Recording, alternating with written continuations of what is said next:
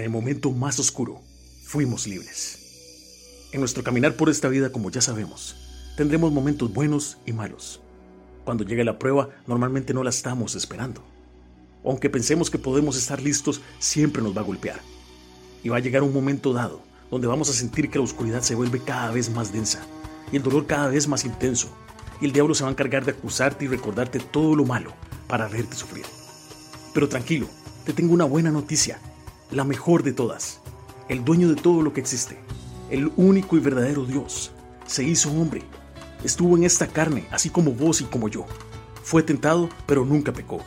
Fue rechazado porque decidió humillarse por vos y por mí. Sin importarle, dejó toda su gloria porque nos ama. Y cuando llegó el momento de su sacrificio, para tomar el lugar en esa cruz que era para vos y para mí, Él dijo, no, Padre, yo voy a pagar por ellos. Y recibió todo el castigo. Se burlaron de Él, lo ridiculizaron. ¿Y sabes algo? No dijo una sola palabra. Porque ya en su corazón había decidido darnos la libertad y la salvación que no merecíamos. Y sí, en ese momento, el más oscuro de la historia, nos hizo libres del pecado y de la muerte. Porque resucitó y nos ha hecho coherederos de su gloria por la eternidad. Y lo único que te pide a cambio es que creas en Él y que le entregues todo lo que sos. Cito las palabras que reveló Dios a Pedro en la primera de sus cartas.